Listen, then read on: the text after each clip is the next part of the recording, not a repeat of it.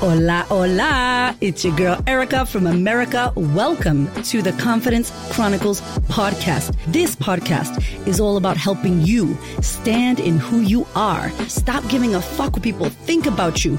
Start standing as your fully expressed self. As you are, queen, as is, there is no filter needed. You are fucking awesome. And I am here to remind you I'm a confidence coach, a business mentor, a speaker, an author, and I am obsessed with women standing up, showing up, and creating their confidence. And I cannot wait to dig into today's episode with you.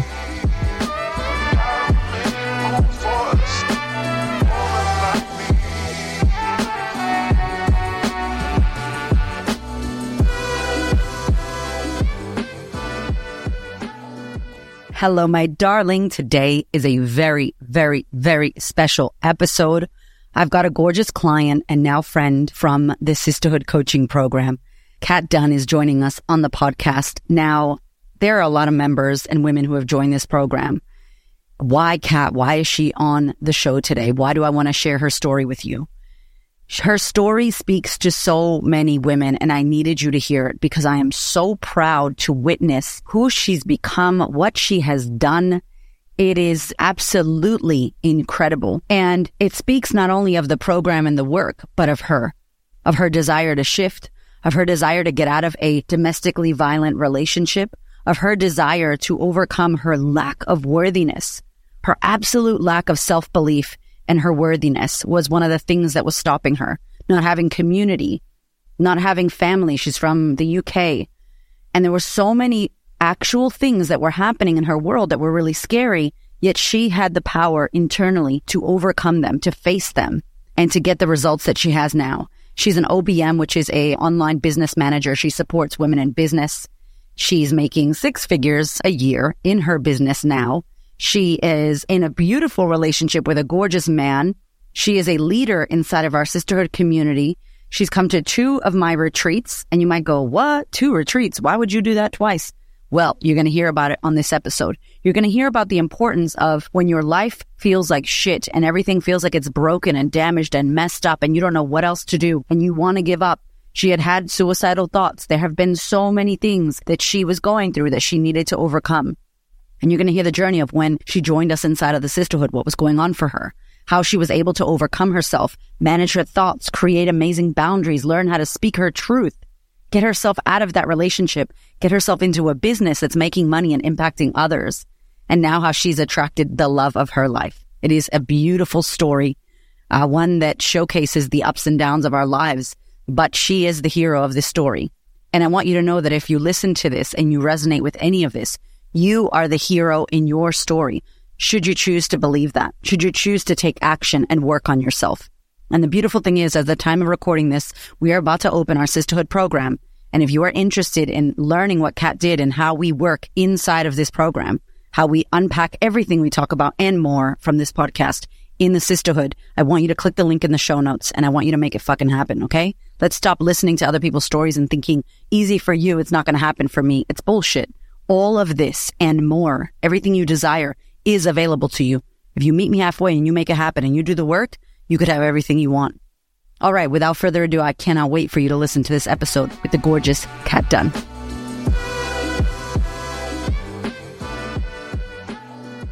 All right. Welcome to the podcast, Cat. Thank you very much for having me. I love your smile. I just love it. Oh my God. I'm so happy that you're here. I can't believe you're here, but I can believe it because I've known you for, oh my God, what, two, three, how many years now? Three years, yeah. Three years. I want to say like five years, but three years. And you have been in the sisterhood. You are a big sister. You've come to retreats. You have completely transformed your damn life. And I really, I just honor you and I want to acknowledge you publicly here as I always do anyway. I can't even talk to you much because I just start crying. Like you recently came to the International Women's Day event and I saw you and just started crying because I don't know. I just am like, fuck, I'm so grateful that I get to be a part of your journey. And I remember who walked in and I'm sure it's parts of me and you that I see or that I saw and like watching you evolve and transform and watching you do amazing work in your business and out in the world and just You know, I just, I really want the women on this podcast to hear what's possible. And I always talk about what's possible, but to hear someone else with a story like yours sharing it and your dedication, I just really want to acknowledge you for that because you're fucking awesome woman. Thank you. I made me cry already. so for anyone that's like, who is this Cat Dunn person? How, what, what, how did she end up on the podcast? Maybe if you want to let people know, how did we come across each other? How did you end up joining sisterhood? And maybe like, where were you at that time in your life? So I'll be honest, I really don't remember the exact moment that I found you. but when I've talked to other sisters, it's almost like we find you right at the moment we're supposed to. So I definitely remember seeing an Instagram account and then that's how I found the podcast. And I started oh. binging the hell out of your podcast. Didn't know that. Yeah. I literally, I was in a relationship at the time that was not a nice relationship. And I kept struggling with how do I move past the situation I was in, move past basically the blocks I was experiencing in my relationship. And I remember one vivid day of I lived near water and I was walking around there in absolute pouring down rain. No one else was around. And I was listening to a podcast and it was yourself and Hamish. And you were talking about couples, relationships, how to move through things. And then I listened to the episode where you were like, this is how to have a difficult conversation, you know, writing down the points, kind of writing down a script, so to speak, and thinking, oh my God, this is it. This is amazing. And taking that home and trying to do that and it completely falling on its face because the person I was with was not ready to receive that. Um, so yes, I binged for a long time. And the thing is with anything to do with personal development, because I was very new to this area, that you only really see a difference if you start doing it. So I realized that this little podcast was great and you give out such amazing free advice, but it's just kind of like, it's the cherry on top of the cake.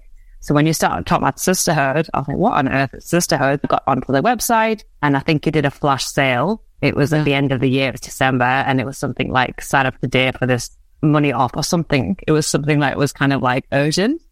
And I remember clicking thinking, oh my God, could I dare spend that much money just on me mm. to do this? And it's the first time I've ever spent a chunk of money on something to do with just me. That would be something where there's no guarantee what you get back because you only get out what you put in. And I did it terrified. I remember you put me on your story on Instagram and I was absolutely just gobsmacked. I oh, was like, oh my God, this woman I've been following for so long has just said my name to the world. What on earth will I let myself in for? and it was literally the next day I went to an immersion day in Melbourne. All the sisters were and everybody knew each other and everyone was hugging, everyone was smiling and I was absolutely petrified. I remember there being a dance break and I was like, why is everybody dancing? What's happening?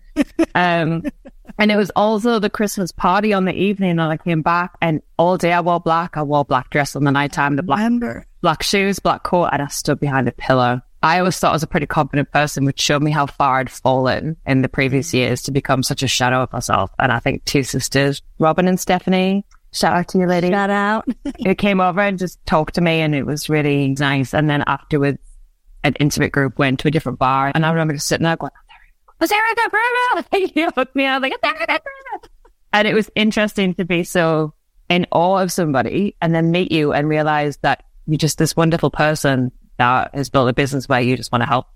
So as much as like I was in awe of you of like the fact of what you created, you were just there going, okay, so how can I help you? And I was like, wow, and I haven't been asked that in such a long time. And now I see you walk in a room and I cry. Oh my God, here she is. She's oh. coming. I remember it's so crazy because I have a photo of you wearing the all black, yep. very like rocker. Because you do have a side of you that likes that music. You yes. go into oh, yeah. bands. I was like, yep. okay. So I remember seeing you and I like, I feel like you were thinner as well, like smaller, like Very a smaller small, person, yeah. energetically smaller. Your world was smaller. Like you're not a huge person, but like as in you felt like shrunken, like you hadn't taken up your full space. And I saw the photo recently and I was like, Oh my God, look at Cat. Like you look so different. Like your aura is different. Your energy is different. But let's say you were in that moment. Thank you to the podcast and Instagram gods mm. for bringing you and all the other women our way. And a lot of people now listen to the podcast. That's how they kind of come through and they listen for a couple years before they ever message or say, I want to do something. Cause I can imagine it's, I know it's scary. I've done it too. And it's not fun doing some of this work at the beginning, but bringing you to this, what was the thing like, what was going on in your life for you? If you can share that at that time. So people who know you and know your story, know the one thing that you and I particularly have in common is the fact that we both attracted bad relationships for a very long time. So I basically hadn't been single for the past 20 years. I don't think I ever not had a relationship and they've always been long term relationships. I can see this now, but back then I didn't really know anything was wrong in terms of it always started off okay and then it would just start to deteriorate from the point of view of we were just in really toxic cycles. And I'd say every guy was different, but obviously I was attracting the same sort of person and each relationship suddenly got worse to a point where I was experiencing forms of abuse that I wasn't aware were abuse because obviously I've experienced physical and sexual abuse in relationships, which obviously no one should ever have to go through. But at the time, I guess I was too young or immature to really know that that was that you don't have to put it with that. I think, especially when I was like 18 years old and dating someone older who's very experienced, not realizing the things that you're asked to do or pressured to do, or even be in a relationship like, I guess I didn't know there was a two way street. I didn't really know anything about respect, compromise. I just, I was so desperate to just be grown up and be loved because I didn't have a great childhood and say it was absolutely terrible. But then obviously everything comes back to childhood. There's a lot of trauma that I now know that I didn't know back then, which I mean, to my dad kind of raised me to be the man comes first. Make sure you always look good, you know, make sure that you never gain weight. You know, you always have to put his needs first, which obviously as a kid, you don't realize how much that affects you. And that's all I did. The guy always came first, everything he needed. If we had a fight or did anything wrong, I would just give in so he would forgive me. So I ended up in longer and longer term relationships that were abusive on so many different levels that I wasn't really aware of. And I will be honest that some of them, like I could give as good as I got. It was just toxic. Like, um, you go out drinking together, for example, you end up in massive fights, physical fights or like slanging matches. Mm. The next day, make up and get on with life. And then it would just happen again and again and again. And I vividly remember one relationship, people witnessing this a lot my best friends would witness these horrendous fights. And then next day, me and my partner would just make up and they'll be like, I don't understand. Go, oh, it's just, it's just us. It's just what we do. And they're like, no, I don't understand. This is not normal. Mm. And I got really defensive of like, well, every relationship's different. And I've been told that you should fight and blah, blah, blah, blah. And I look back and go, wow, it must be so terrifying to witness because they could be horrendous. We do this in foreign countries as well as England and in Australia. So I didn't do any work on myself in being between the relationships. So I kept obviously attracting the same sort of person and didn't realize what was wrong. Um, I was in a very long relationship and towards the end, there was a very, very violent encounter, which I don't know how, I think sometimes you have to get to the rock bottom before you can really get out. And I remember just almost like snapping awake and going, Oh my God, this isn't normal. Like I could potentially die here. But what? Like there's no reason I should, I haven't done anything wrong here. I literally haven't, I know for a fact. So I did manage to get out of the long term, the really long term relationship. And I was in Australia at the time. And I was very lucky that I had the support of people like my sister who had experienced what I've been going through. And as soon as I left that relationship, pointed out all the things that were wrong that I just couldn't see even just the way he controlled my day or controlled what I ate or controlled what we did each evening, you know, never left me alone. And I didn't realize that was weird. But again, I didn't do the work. I didn't know anything was wrong. Now I'm like, I've left the relationship. Everything's okay. I can just get on and do things. And then what do you know? Next relationship comes along pretty soon after. You could obviously see that I was an easy target or could see that I wasn't healed. Mm. And then I ended up in probably the worst relationship of my entire life. And I was in that relationship for several years. And I think some women who listen to this, you know deep down, you really do know deep down that there's something not okay. But you see the red flags. And honestly, hand on heart, I can change him if I try harder, if I just love him more. And I knew I was doing it and I knew it was wrong, but I just was so convinced because he would say the right thing or he would, you know, I was in a massive love bombing cycle and you just kept waiting for that nice part of it because it almost made the punishment seem better. So I was in that for several years. And like I say, I don't remember how I found you, but I was getting to the point where I was so desperate and needed something. And my ex would always say things like, I was messed up in the head. It was all my fault. Like I'm crazy. And so I was gaslighting me exactly, yeah. which I didn't know was the thing. I did not know that was the thing. I thought he must be right because he loves me and what he says goes. And the interesting thing is he forced me to go to therapy and I did anything to keep the relationship. And to be honest, I should have gone to therapy. I hate the word should, but I should have gone to therapy years ago because obviously there's been a lot of repetitive cycles. Where I was from in England, a working class city, you just don't really think to do that. It seems like something that you'd either be stigmatized for or that mm. those services weren't really available. And what's interesting is I started going to therapy and I was in and out of different therapists for a year or so I never really felt like it did anything, it changed anything. All the therapists weren't the right fit. A lot of them just said, just leave the country, just leave him and couldn't understand why I was so desperate to just make it work and fix it because it felt like my whole life was falling apart and it's almost like they couldn't understand it. And I just, mm. I kept thinking all I do is talk about the same thing over and over again and nothing changes. So I strongly believe in the universe, things happen for a reason. That the fact that one day you popped up on my Instagram, I don't know whether it's the cookies. I don't know whether somehow you were linked to something. But when you started talking, I was like, oh my God, this is exactly what I've been learning therapy, but there's actual actions behind it. So I feel like you came in at the right time because I had to start changing something. Otherwise, nothing was ever going to change. And granted, I didn't just join the program and left him and suddenly everything was fine. I was in the program for over a year before I did anything. So it's mm-hmm. not a magical button that I spent money and then suddenly I'm healed. I love that too because I remember that when you did come in, and obviously there's a lot of women, and that is scary because I was always like anti groups of women. I was a tomboy. I had a lot of just, I don't know, a lot of pain in the past from people, and I didn't really trust people. So I was more closed off. So I think a lot of the women who would join are kind of like that as well. And it's funny because there's like this group of women that you walk into and there's all this fucking pink and music and, you know, and so I remember when you had come in and the invisibility that you kind of had of like, I don't want to be seen. I'm just going to be here. I'm going to hide over there. Like you said, near the pillar. And then slowly there were women who started chatting with you and you started chatting with, and I'm like, oh, there's like little friendships get made, which is really beautiful. And just, I don't know how it happens, but it happens every time and then seeing you more and seeing you on the calls and seeing you, you know, like you were giving it a go. You were trying, you were showing up. Interesting. You say though, 12 months. So how was the experience of you saying, I'm going to join this thing? I've also done therapy. Uh, therapy, maybe I'm talking a lot, but I don't feel like I'm getting actionable things. And then joining, let's say, at something like a sisterhood, which is in person, but also is online were you skeptical like oh is this shit gonna what is this like how's this gonna help me how were you with that in that process so like yourself i was a really good student when i was at school you know i was like like to get straight a's and things like that so when i was like right, there's modules there's things to complete i just need to do all these i just need to finish them all so i got into the mindset like just tick off all the modules and anyone who's not in sisterhood, there are several modules, but you only get access to them over a certain period. So you get yeah. module one for two months, which is Byron Katie. Wow, that was that was interesting. That was very interesting. So it just felt really hard. I was just like, I just have to do the homework and I'll be better. I'll just have to do this module. I just tick it's done. She'll see in the back of Kajabi that I've ticked it, and so it means she'll be pleased with my progress. Mm-hmm. I almost looked at you as like my teacher, which I used to do. Like my dad was very much like get straight A's. Mm-hmm. So I looked at it that way to begin with. Or like when I joined a membership and there's things and I so just go to this call and do this and do these things. So it's almost like I felt like I was just list ticking all the time. What was good was because there was a lot of in person, well, obviously things happened and obviously in person days got put on hold for a while, but we get on Zoom or be in person. And it was almost like I could see other people and I heard their stories of like, I've been in this sisterhood one year, two years, four years. And they just seemed so confident and brave and lovely and open and warm.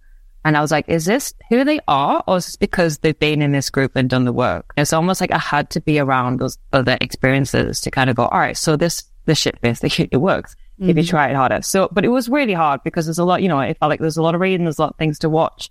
And I was kept analyzing, is this going in? Does this work? I hated journaling, didn't touch meditation. All the Hamish meditations are fantastic, but I was like, I'll just fall asleep. It's just like, yeah. does it work for me? It doesn't work for me. This isn't going to work for me. And I just kind of looked at more as, oh, I get to just have community and connection. You know, at the immersion days, I didn't expect it, but a couple of times I'd break down and just would just stand there and just listen to me. And I was like, wow, it's because in my relationship, we didn't have a conversation for like three years. We never had a conversation. He would never listen to me. But even that was so valuable just to just be seen in that and go, oh, it's okay to be vulnerable. Mm. And obviously the good thing about group coaching compared to one-on-one therapy is when you do the hot seat calls and someone gets up and shares their problem, we can relate. And through my journey of being there for several years now, I've seen other women come in who've experienced things like me at different stages. And I'm like, how on earth would I have connected with you if I'd stayed in a therapist's office one on one for years and years and years? And I'm not saying therapy doesn't work. Obviously it does. There's different tools we can use. But once I really started going, well, nothing's going to change. You can't just go there a Melbourne day every couple of months and think oh, it'll work. You have to, in your own time, open the workbook, look at the modules, do the readings and practice and practice and practice. And it's almost like it just naturally started happening where I'd start questioning my thoughts. And I still didn't really change much in my life at the time, but it's something that like weight loss, you can't just lose weight overnight. You have to commit to it. So it was almost yeah. like starting a new exercise regime. So I had to start taking it seriously. But honestly, the first year was really hard because you mm-hmm. have to face a lot of stuff I wasn't ready to face. And you were still in that relationship while you were in the sisterhood. How was that like your, I love that you shared that you had breakdowns at the events because, you know, that happens to everybody, all of us, me included, you know, we'll have people come to the event and be like, fuck, we're talking about this today. Shit. Can I sneak out the back door? Erika's just looked at me. Shit, I can't leave. You know, like, and then we start talking and then people have breakdowns, breakthroughs, you know, and it's heavy stuff. But how was it for you coming to these events and like an event like the relationships day event, you know, like self love and worthiness events, and then going back home to that relationship? Did you see more of what you didn't like? Did you start getting ideas? Like, how was that experience? So, for example, like when it came to like FWOT day, like, what this thing? I was like, well, I can't do that. Like, I mm-hmm. can't because I have rules I have to follow. Otherwise, he will think badly of me and it'll end and I'll lose everything. So I kind of looked at like, oh, that sounds really good. That sounds really good, but it isn't my module because it can't be because I'm not allowed to do that. So my mindset was, I'm not allowed. So I'll be here and I'll pay attention and I'll partake because I'm here, but I'm not really going to implement that because I don't have the space to do that. He mm. won't, he won't allow it. So that was my mindset. And obviously the more you go to the events and talk to sisters, just that's when I started to realize, oh, I am allowed. Well, I can do that. That is my decision. But the problem was, as much as I was allowed to go to those days afterwards, you know, some people hang out, they might have a drink or just have a chat. And I just didn't leave. I don't know if anyone noticed. I didn't, I was like the last person to leave that space because I just mm-hmm. physically couldn't go home because every time I was around the sisters, it started to crack open a little bit wider that maybe I can do this, maybe I can leave or maybe I could do this or change. But as soon as I step out of that building, it would just shut down again. And it was just heartbreaking to know, like, if I go back and try and implement these things, it's going to end up they'll being punished or ignored or shut out or told I can't go to them anymore. So keep it a secret in a way because mm. you can't know that I'm trying to make myself better. So yeah, it was really hard. That's why those days were like just such like shining lights to me because at least I got a day every two months where I could just connect and be seen. You make me want to cry. I love it.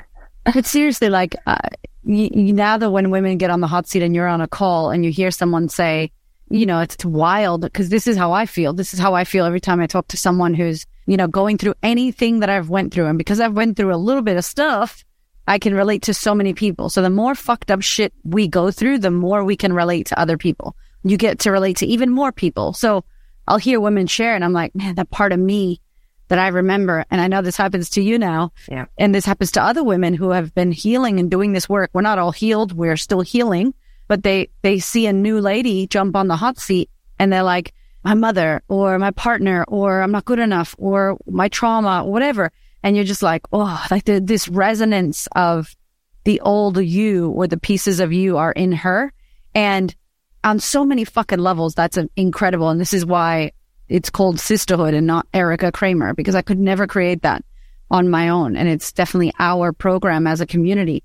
But when you see women now, like, how do you feel when you see women that are in toxic relationships? And let me tell you all listening, most people join the sisterhood. I joined my own sisterhood in this work because of relationships, because of worthiness, because of I'm not good enough. And here's all these fucked up people I'm attracting. So if anybody's listening to this, this is why the main reason most women join. But how does it feel now seeing her sharing that when you know you've been there, but now you're here where you are, which we're going to get to in a minute. It's very exciting. How does that feel for you? Honestly, the first feeling is frustration because I'm just, I just get so frustrated that she has to be in a situation.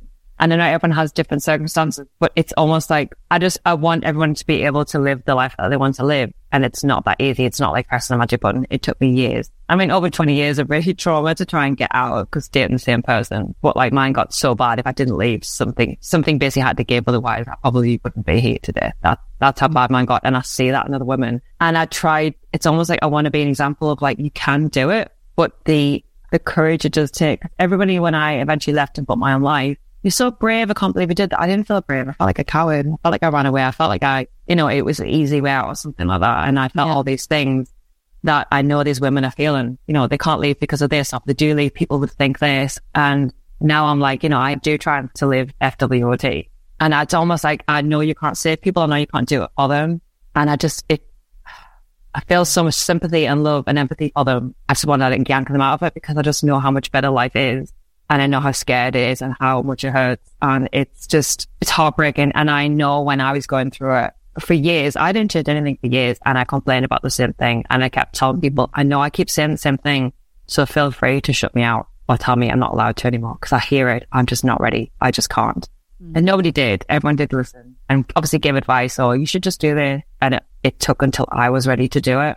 Yeah. So now knowing that people held up for me, even though they just desperately wanted to get me out, I now know I'll do the same. So mm. if someone in the sisterhood came hot seats every month for four years with the same problem, I'm going to be there because they'll leave when they're ready if they want to. But also some people decide to stay in kind of toxic situations. And again, there's no judgment because everyone's different. And I, I always recall on everything like we say that we do the work we do, but I literally wouldn't be where I am now if I hadn't found sisterhood. Because obviously the sisterhood and yourself helped me, but it also led to other things. It led to other organizations or other coaches or other people that could support me through that. So even if they're here and all they do is complain or talk about it or never change it, they're still here they're yeah. still doing the work and they're still saying it out loud, which I couldn't do. You dragged me onto a hot seat. You know, you surprised me with it and you basically cut, you need to make a decision. And I was absolutely just gobsmacked and terrified. But it's exactly what I needed to hear at exactly the right mm-hmm. time. And I still didn't. It still took me a while to make it, but I'll always remember that. And I've had people look at that hot seat because they need that lovely bitch slap. And even if they haven't tuned it, they went, oh, wow, you did that? I did, I did leave, but not straight mm-hmm. away wow, okay. Yeah. So I can take my time and do whatever you want. Like we've got you, but we can't do it mm-hmm. for you. And just it's at least at least as long as they keep showing up and we can see them, that that's going to be enough for me at the moment. But when they are ready, then I'm here to support them through it because I've done it myself. You are such like an. I hope you know how amazing you are because it's huge. The honesty too. Thank you for it because it's not like I joined this program and it changed my whole life and everything was fantastic. It's like Nope. Like usually you join and then your shit goes to shit. it's going to get worse before it gets better, but that's okay. We're here with you. Like you're going to go into this shitty pit, but we're going to support you. You know, like it's really hard, but I love that you share that because you're right. Like just you being able to have that community, being able to get the information and the knowledge and store it and store it and kind of look for evidence in your life about that information and go, Oh my God, that's true. That is, you know, gaslighting or that is this. Okay, cool. Okay. And then more days, more time. And when you feel ready and you feel like you've empowered yourself fully and then someone goes, fucking just leave one day, eight months later. And then you just go, fuck it. I'm going to do this, you know, not overnight because you've packed yourself in all this information. You've had these experiences. You've stayed there. You've done the work. You've read things. You've listened to people. You've, you know, that this is really what transformation is. It takes time and it's messy and it's imperfect. And, you know, you air quotes get it wrong because you can't get it wrong, but it feels like it's wrong. You're not doing it how you thought you would or how you learned. And then all of a sudden people see, oh my God, you're killing it and doing amazing. And right now you are killing it and doing amazing. But it's been a three year journey of not only sisterhood, other programs, other events, retreats, business, relationships, friendships, all of this smashed together that's created who you are now and how you are now. And so it's so incredible. And I hear you on the frustration because I also am like, that's why I love Byron Katie because it's like none of the stuff you think is true. And I just know I'm like, none of it's true. I know it's not true because I could see it. You think it's true until you won't think it's true. And then you'll start making different choices. Before we get to like where you are now and all the amazingness, what would you say was the biggest module or biggest lesson that you had to overcome during that time in the sisterhood then? And then what is yours now that you're working with? So for those who aren't in the sisterhood, we have an inside joke that you never leave module one, which is managing the mind. And when new people join, they get a bit scared because they don't know what that means. But it is literally it. I mean, the amount of thoughts we have per day. that it is literally that because I just kept thinking I can't. I kept thinking I'm not enough. I kept thinking that I'm not worthy. My self esteem was so low. And, you know, people who knew me in the past, like even my best friend who's in England, who doesn't see me, will voice note me and be like, you're so different. Like, what is happening? Like, I'm losing you. And I couldn't even see it myself. So when you talk about being small, physically, mentally, emotionally, I literally could not get out of that mindset of like, I deserve this because I must, I've done something wrong. He's told me I've done something wrong. So that was definitely the biggest thing. And then having to like, Byron Katie, like, I would listen to the bit constantly because I was just like, it's not going in. It's not working. You know, this isn't for me. But it does sneak in there, like the whole idea of storing information and then writing it down and being like, oh, turn around like, oh, I am worthy. What? What? Am I? am I? Allo- am I allowed to feel that way? Am I allowed to feel that? that was it. And I've been around other sisters who like are doing that same module, and there's some of the thoughts they were coming up with, and I'm like, oh my god, of course you are. You, you're so worthy. You're so beautiful. And then they look at me and go, yeah, you too. And I'm like, oh, oh what? Really? so it was a huge thing of like just learn how the mind works. It's something you really just take for granted of like how the things you think about and the way I talk about myself and letting my ex partner or anybody's negativity come in and just thinking that was my own. So that was definitely the biggest thing I had to overcome in order to even just think about the possibility of building your life or getting out yeah. or doing any of the work. Module one. module one. I always come back to module one. Uh, and now I believe it's FWOT because I'm pretty, I am a pretty confident person. Some people say I'm too much and I say, that's fine. You move away. You don't have to take it. But it's still trying to embody that a bit more as in like, as much as people say, oh, the way you've done your accomplished is amazing. It is still lifelong work. You know, you still have our doubts. You still have our moments. You know, particularly I'm in business. I have like commitments. I have like a relationship and stuff. And I still have to think like, I sort of struggle with that line between oh, I don't give a fuck what you think. But at the same time, well, actually, where's the border between caring and boundaries? And yeah. I've struggled with boundaries a lot. And I think for me, boundaries falls into FWT because I should be allowed to say, should, I hate that word. Yeah. I am allowed to say, no, that doesn't suit me, or no, I'm not open for that, or actually, yes, but I need space or I need time, and I don't give myself that. So that's definitely where I am at now because that's nice. something I work on every day. So FWT, in case you're like under a rock and you haven't been listening to all the episodes, is hashtag FWT, fuck what others think or forget what others think if you want to teach your kids. Cause I've taught my kids Listen, may know mommy swears, whatever. and it is, it's such a good one. And I think people would say, why the hell is someone in a one year program for four years? And we've since changed it because even I thought, oh yeah, 12 months to change your whole life. Okay. Fuck, that's a quick, you know, promise. And it's like, it does. Your life changes so much, but when your life changes, then new things happen and new problems. And now you have a partner and you have a business, you have clients right? You are studying, you know, other things that you're interested in that maybe you want to go down and do one day. Uh, you're meeting new friends. So I guess like what you can hear and what you can see is that this work never ends. And it's not like, oh, this work never ends. It's like, oh, I'm constantly evolving and shifting and changing and I need new lessons and new things. So I love that now your lesson is like, FWT's module two. So if you're looking at Cat like, what do you mean she's only to module one and two? It's like, I love that. That to me is the humble, beautiful. I'm in module one every fucking day of my life. Like mindset, get your mind right, Erika. Just like, you know, and I think it's, there's that quote that's like when the student is ready, the teacher appears and the teacher is life, how fucked up it can be. The partner that's an asshole, the annoying neighbor who parks her car in a fucked up way you know, like traffic or amazing people like you have come and taught me. You've taught me so much yourself, Cat. Like I'm not the teacher in the sisterhood. I'm learning from everybody in there as to what we're attracting. So you did this. You would say maybe at the 12 month mark, did things start to go bing? Okay, cool. I'm out of here. Fuck this. Like when did that change happen and how did that come through for you to be like, I'm out. I'm not staying in this relationship?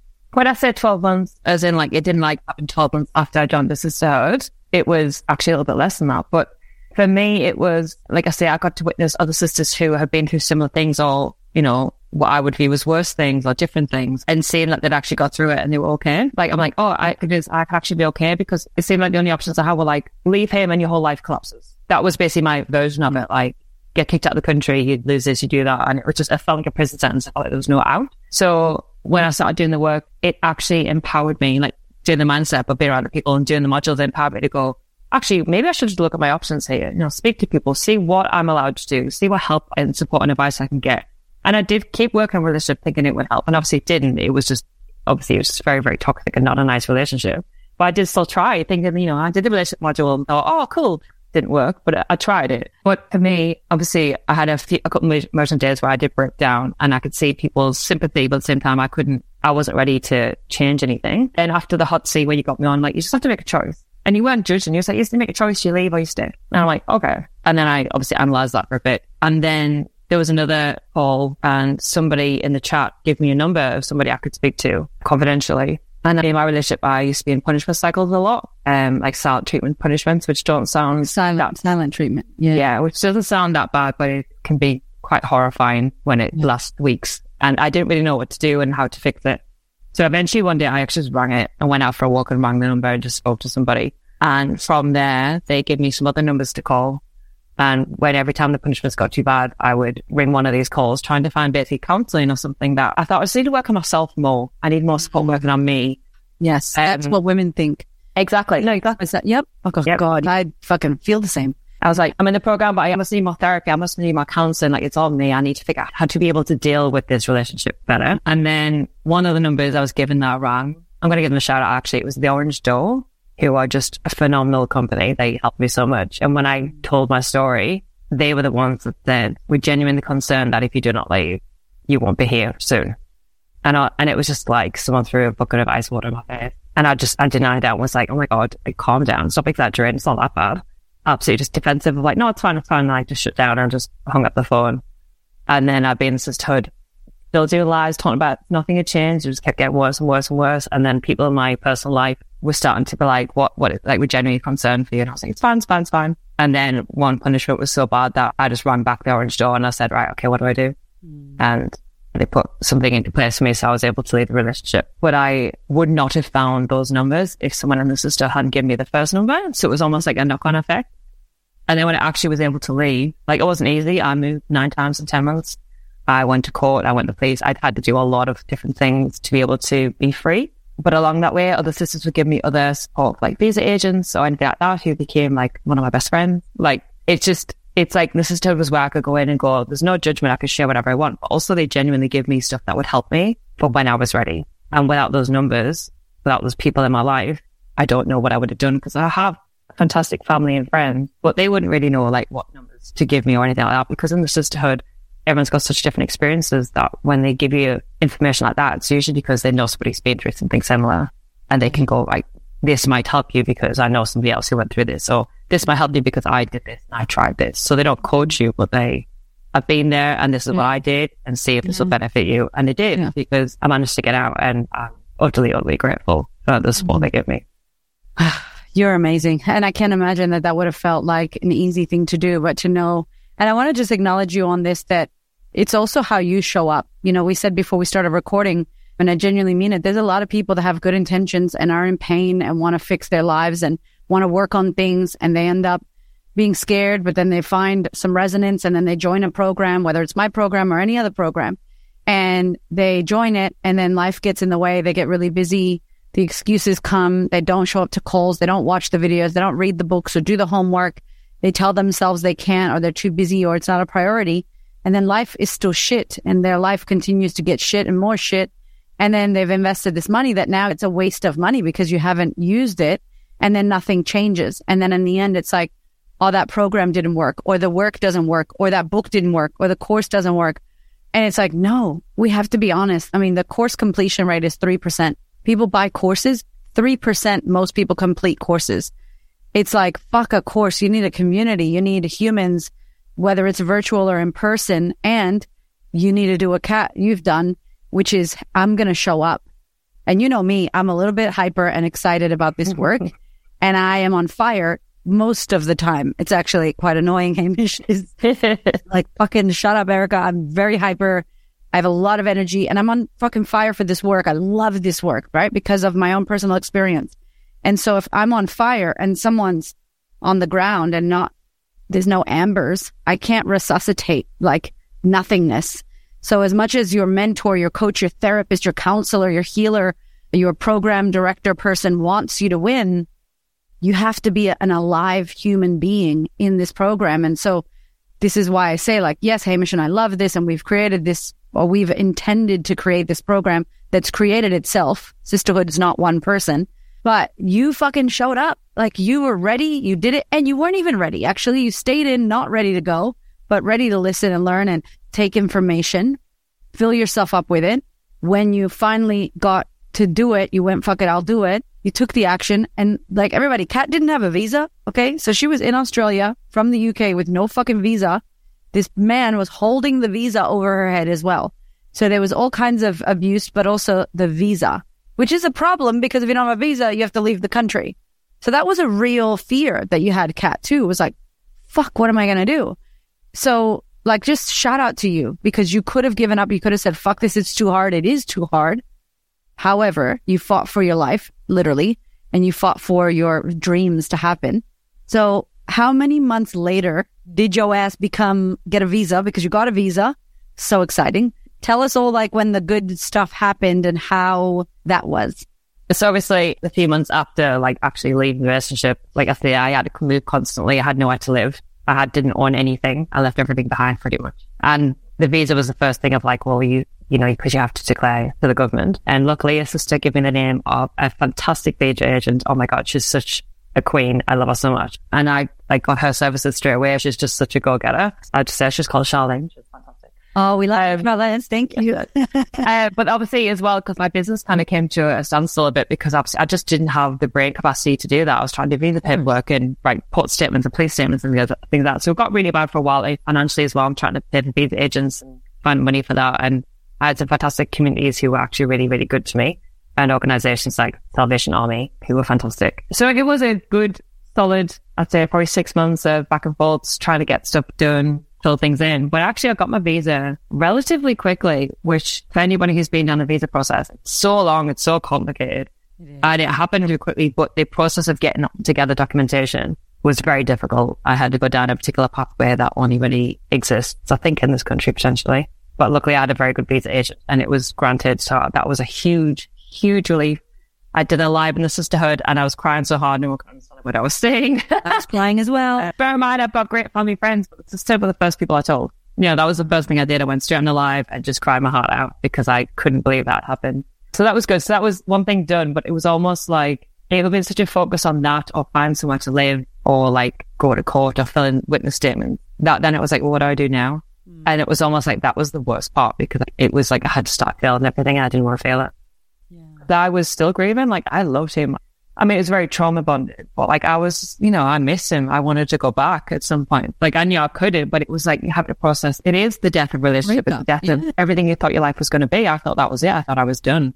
So I basically had to then start doing that work. So I did go back to therapy, which was good, as mm-hmm. well as like being obviously in this, in this community. And then it was like, all right, okay, so I love my business. So let's start focus on business. So I started working on my business more, started bringing the clients back in. I moved again.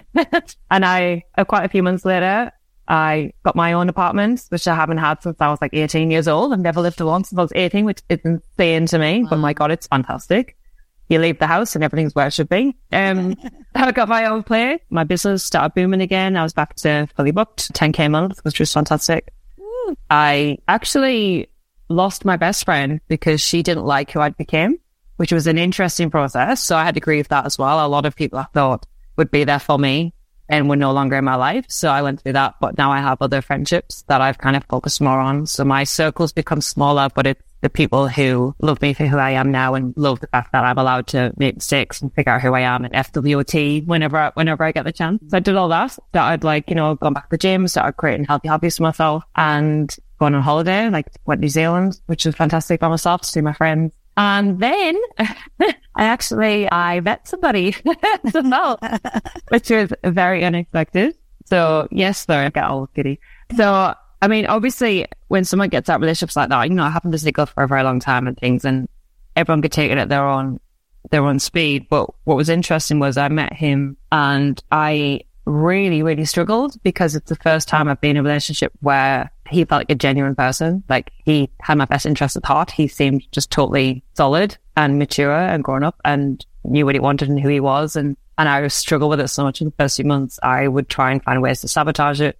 I would push him away or I would just be like, try and be too much or try and prove that like, well, he's going to leave me or he's going to be just like the rest because I had to prove it to myself as I'm doing it, as I do the work, I was like, oh, that's what's happening. You see what's happening there? You're trying to prove, your ego's trying to prove that you're right. You know, it'll be just like the other ones. And it doesn't seem to be. It seems, to be quite enough far so good. So far so good. It's been a, the one of the biggest learnings. And I was actually in therapy at the same time of dating him. And it was interesting because the therapy is all for people who are survivors of domestic violence and basically how to navigate your way through a life after it. Because I had PTSD episodes that I didn't even know were PTSD episodes. I'd have them with him or in front of him. And he had told me I'll say it was okay. And I just kept expecting he was going to punish me or tell me I was wrong or have a go. And he didn't. Mm. And it was such a weird unlearning to learn that you are worthy And I work on myself a lot and I'm pretty good at like, you know, I'm worth this and I'm going to do this and I'm fantastic. But it's sometimes it is a bit of bullshit to yourself. Then to meet someone else who you don't do it for them, but they're going, you are a queen and I do love you and you are fantastic and you can do anything. And there's nothing behind it. There's no jealousy. There's no pretend. There's no fake because he says that, but then his actions back up the fact that he loves me. Like I always said, Hamish, your beautiful husband, uh, my sister's beautiful husband, Luke, and my friend in England, Catherine's James, wonderful guy called Stephen. And I tell people like, I know there's three guys in the world that are fantastic. I know they exist. There's three of them. They're all taken, but I know they're, they're amazing guys. Yeah. There, there must be more out there, surely. But maybe I don't know what. Maybe I'll be single forever. It's fine. And then I meet mine. And I was like, oh, wow, there's another one out there. And it's just, every day it's like a learning for me to go, I deserve to be in this. But also, I don't want to ever fall in the trap again of being so reliant on someone else or being so like, I lived for my past relationships. That's the only reason I was existing. That I get to love him, but I get to love myself more. I mm. get to be, if we do break up, it'll be a shame, but I'm going to be okay. Yeah. Everything will be okay because he teaches me every single day that I'm worth anything I need or want. And as much as we complement each other's lives and want to be together, we do break up, we'll wish each other well enough. It's just a part of life and it's fantastic. I've never experienced anything like it. Yeah, honestly, it's like looking at another person. Like you Yeah. are, you're a completely different person. And I think that that scares people as well. Like, am I going to be a different person? It's like you are. You're not going to recognize yourself. You're not going to know the things you think about now, the things that occupy your mind that you call problems. Back three years ago, you wouldn't even think that you would be thinking that. Like, you quietly just briefly mentioned you're making 10K a month. Um, honestly, like someone who came here from another country, who is trying to build their life here, who's in a terrible relationship, you get out of the relationship, you can get your own visa, live in your own apartment, making your own money, doing your business, and then you find a beautiful man to love. Like, if that's not a fucking fairy tale dream, that's what everybody wants, which, by the way, I think I know this other lady named Erika that kind of something similar happened to her. it's got the same story as well. And it's not so uncommon if you commit to working on you. Like you started working on yourself and all this shit, you know, did not magically appear. This shit started to appear and you started to choose it. And so when was it? 2021? We did It would been 2022. 22. So we did a retreat in the middle of this three years of us working together in the sisterhood and you working with the sisters. And Cat came to that retreat and that retreat was massive. It was huge. And I think not the you who you are now came. There was a different version of you that came. And if you can share like at the end of the retreat, how you felt after those five days. So anyone who doesn't know the retreat, you are basically locked together for five days with the sisters and Hamish and Erika, which is interesting and a beautiful building, but it's very interesting. and we do a variety of exercises to do with, you know, shamanic healing, breath work, mindset and everything like that that we do in the sisterhood, but more intensely. And I went in like in a really strange mindset of like, this is just too hard. I just don't want to be here anymore. Like, I just don't want to do this. And bear in mind, I'd already left the bad relationship. I'd already moved a lot of things. I didn't have the visa yet. And I was just in this really strange, like, can't be bothered place. So the first day I was such a brat. I was such a brat on the first day. and then I, you know, I thought I committed and I thought I was doing everything, but I just, I was phoning it in. And for somebody who has been the sisterhood a while and pays the money and, you know, tries to get involved, I just absolutely just, I felt like I totally wasted it. I felt like I was just kind of showing up and not really being there. I think even you said to, you said it to me that like, I, like I wasn't really there. It's like there's nothing deeper than surface level. Like, hi, how you doing today? It was so fake.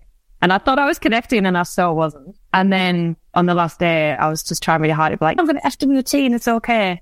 But I really felt so deflated afterwards. I was like, I just wasted that entire experience. And nothing happened, nothing changed. But I was actually wrong. As in like, what you and Hamish taught me was you get out of it what you need to get out of it or what you're ready to get out of it. And you know, a month later, my visa was granted. Like the universe almost started shifting after that. A lot of things that I've been waiting for, working for happened within the next 90 days. You know, and I got my own place and I did all these things and I did start to see shifts. So I thought, oh, maybe it wasn't a total waste. maybe I totally didn't mess it up because I actually had a client retreat just after that retreat and people were like saying, oh, you're something a bit different. I'm like, really? Like I couldn't see it, but it, they could, and they don't really know me in person anyway. So it did shift a little bit, but I kind of thought, feel like I could have done that better, like really gone in, which is why I came back. I know. I was like, come back to the next one. You can come back next year. But uh, there was three women that we were like, you, you three need to come back. we got as far as we could get, but also you were really hard on yourself. And Hamish and I, as you know, and as a business owner yourself, like or facilitator, I was like, we push as much as we can. And then it's like the universe goes, enough, let go. The rest is up to that person or the rest is up to that soul or the rest is up to that dharma that's going to happen. And there's nothing you can do. And it's like, so we pushed as much as we could. And then it was like this trust. And then I remember you being like, I don't think I did a good job. And I'm like, your whole life changed. You changed your whole life, Cat. Like whatever happened needed to happen. Cause I remember you said, I want to be a six figure business owner. And I'm like, you are a fucking six figure business owner. Like, holy shit. Like I have the video and like you're doing that. And so, you know, we're so hard on ourselves and we maybe don't know or we don't trust. And then it's like, trust, do what you can and then let it go. And then this happens. And so this year we did retreat in February again and Cat came back to the retreat and like another person came into that retreat house you were just like, it was almost like you were on our team. I was like, you could just be up here, Cat, like helping us facilitate this retreat.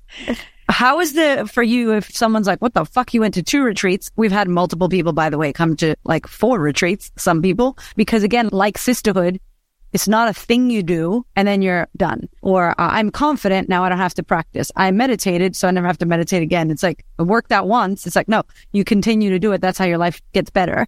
So from that first retreat, which did change things, even though you felt maybe at the time you didn't give it everything, what was the difference to now this retreat? Like, what did this one give you for yourself? Well, I did feel a bit like I was cheating because I kind of, I've done it before. So I was a little bit like insider knowledge. I kind of thought I knew what to expect. Although every retreat is different, which is fantastic. But this one was different as in like, I didn't know many of these sisters very well. I think the last one I did, so it felt a bit, I think, more comfortable for me because I knew them. Whereas this one, I didn't know very many, so that was a little bit like, all right, so I really have to want to connect. I have to connect. So I already went in guns like, if I don't do this now, then I'm never going to do it again. So I have to go in guns blazing. Love that. That every activity, I was like, just push as far as you can, show up as much as you can, and practice. If I pronounce this wrong, I do apologize. Dadirri, the theory, where you really listen, because I don't. I talk over people all the time. If my boyfriend said the other day, it's like, stop talking over me. I'm so sorry that brain moves too fast. Like it was really just like practice, do all the things.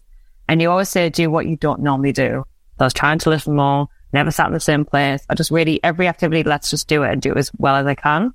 And when you go to a retreat, you feel like you're going there for a particular reason. And then as you're there, you realize exactly why you're not there. Mm. So like the previous year, I thought it was all to do with healing from my past relationship and it turned out to be a lot of family stuff, which I didn't expect. And this time I thought it was going to be family stuff again.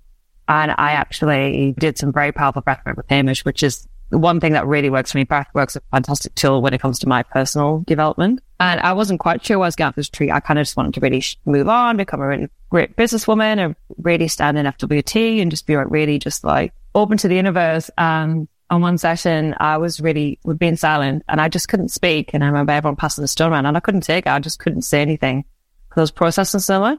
And then I think you could sense because you were looking at me like, why isn't she saying anything? And then you and Hamish give me an opportunity to speak. And it just hit me of like, I know why I'm here. I'm here because I have to say, I forgive you to my ex because the only way I can really go to the next level of my healing is to be grateful for what I went through, which anyone out there who's gone through something really hard, I know it sounds really messed up, but we are the people we are because of what we went through. And it doesn't mean it's okay. It doesn't mean you should have gone through it, but I have everything I've ever dreamed of, which is terrifying, but it's cause and effect.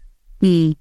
And I'm grateful for, you know, being pushed into therapy because then I found this that changed my. I'm grateful because that will never happen to me again. It happened several times, but it will never happen again. I know that for a fact. I will never be in a situation again. And I got to say out loud, like, I forgive you. And that's probably the hardest thing I've ever said in my entire life. And it's almost like it was like a ghost being released. And leaving retreat has been hard. You know, it doesn't just magically cure like anything else. You know, I've had to shift different things in my business or my personal life or anything like that. But it's a big heavy weight I don't have to carry around anymore.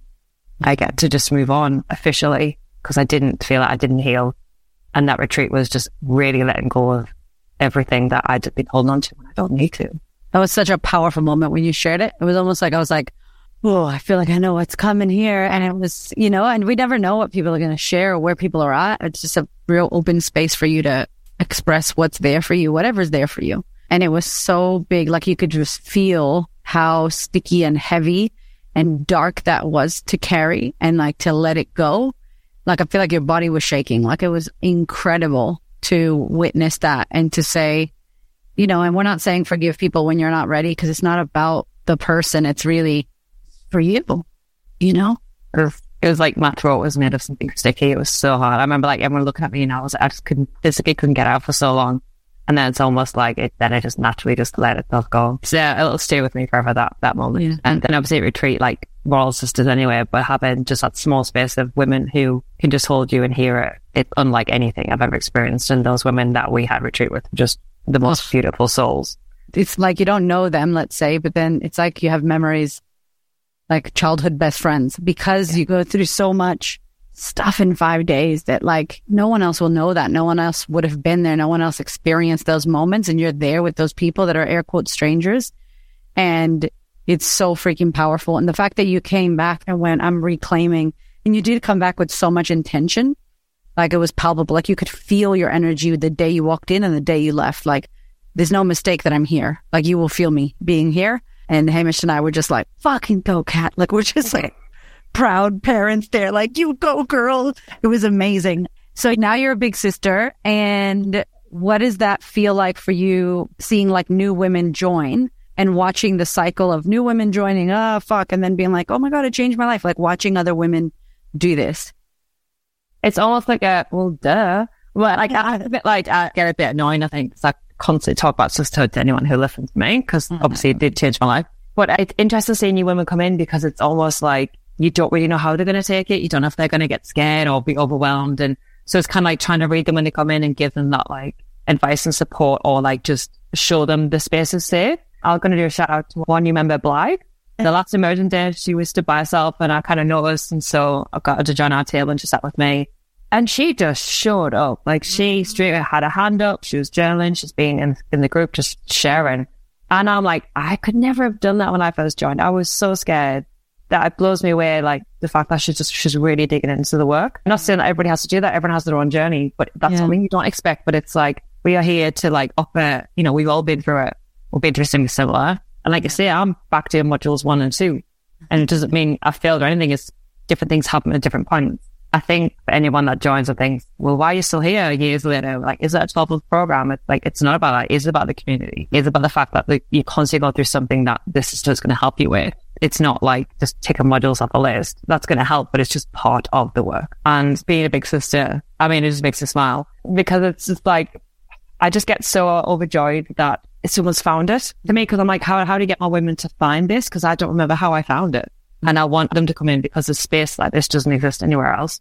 And if even they can make one decision that will make their life a little bit better because they found it or because we can support them or see them as they do it, that would be fantastic because I changed my entire life because of the women who are in that. And that's no small thing. And it's just by being exactly who they are. There's no yeah. magic tricks. There's no special button that you press. It's just being there. And I had a massive sister wound. I didn't like women. I grew up as a tomboy as well. All my friends are male. And now I like, I work with women. my friends are all women pretty much. I was completely flipped the other way. That is just such a wonderful, powerful space. And it's really wonderful about being around other women who never really get the chance to be seen. And they're doing it. Like that's the crazy thing is that it's very hard when you're trying to shift something that's been there for years or when you're trying to leave a job you hate or a relationship that's not working or trying to be healthier or you want to have boundaries and no toxicity in your family structure. All of these things that we navigate as women, right? Like, and there's different ages. Like, there's older women, there's younger women, there's singles, there's mothers, there's everything, you know? It's so hard to find people that are like minded or that get you. And usually women like yourself, Cat, or like myself, we're in communities where we're the only ones doing it and we feel like, is there another Cat out there? Is there another Erika? There has to be people doing this, kind of like how you felt about Hamish, you know, and, and now you have a Hamish, you know, in your own way.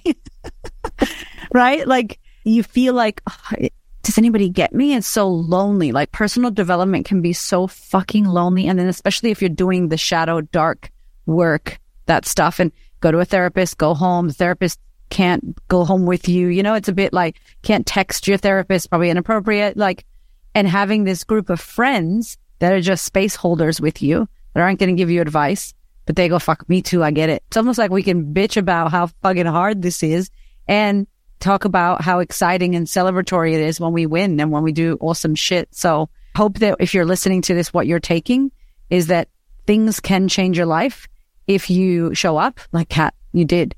If you take advantage of it, because someone else we could speak to goes, I was in the sisterhood, and nothing changed.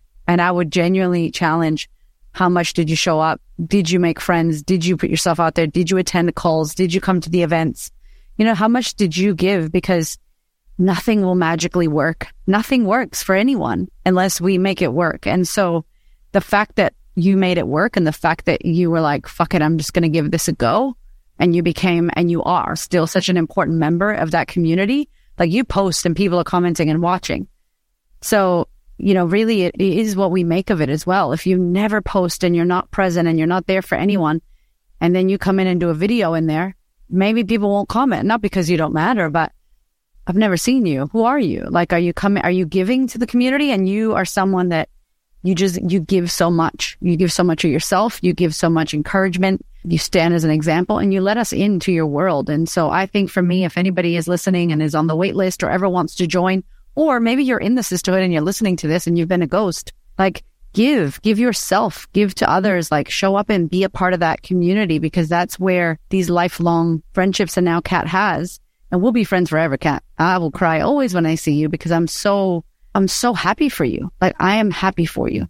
Thank you. I appreciate that. Yeah. And you're right about the friendships because like we have accountability sisters who are like people you rely on or you can just reach out to. And Alicia Tomasi, who's the oh, most incredible, beautiful woman, has been mine the entire time. And there's no other way we would have met each other. And we're both, you know, have our own businesses and just, I genuinely don't know, I can't imagine my life without her. Yeah. So it's like, even just for that, like, you don't hear me. And it is worldwide. So there's people in the UK and I'm like, well, hello, they're from the UK too. It's amazing. So that's so cool. And we get to have those conversations that aren't just, oh, so how's your day going on? Well, I just, you know, I watched Married at First Sight. Oh God, no. It's like, get to be like, oh my God. So like, I was dealing with my childhood trauma last night and this thing, like, and it's amazing to have that space to go, don't have to have presentation, just dive in like, oh my God. So I spoke to my parents and blah, blah. It's just, it's fantastic. It, it's yeah, it's nothing like it. Oh, I love you, Cat. Okay. So if people want to connect with you, find out about your business and what you do, tell the people. So what do you do and where can we find you?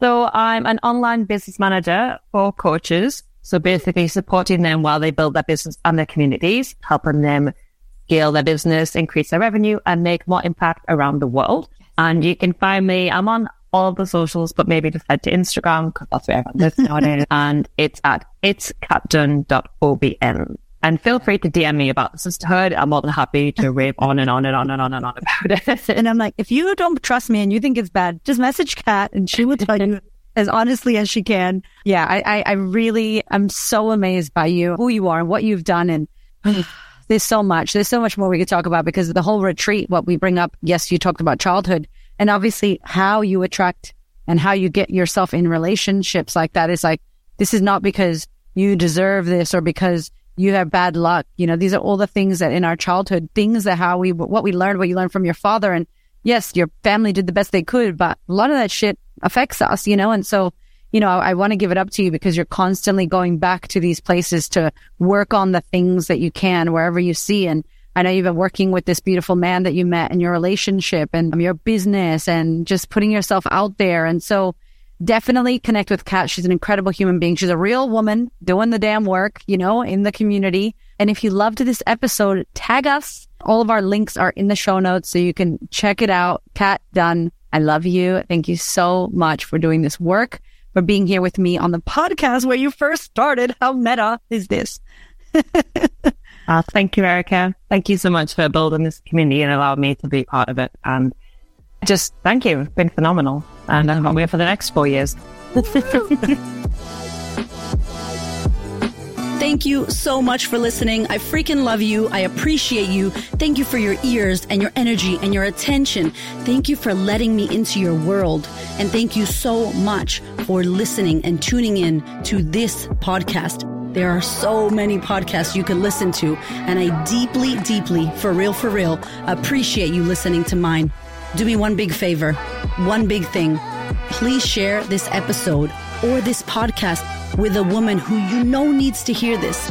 This is my mission on planet Earth to serve as many women as possible so that we could show up, stand up, speak up, and create the confidence and the life that we desire. I appreciate you, my love. I will see you on the next episode.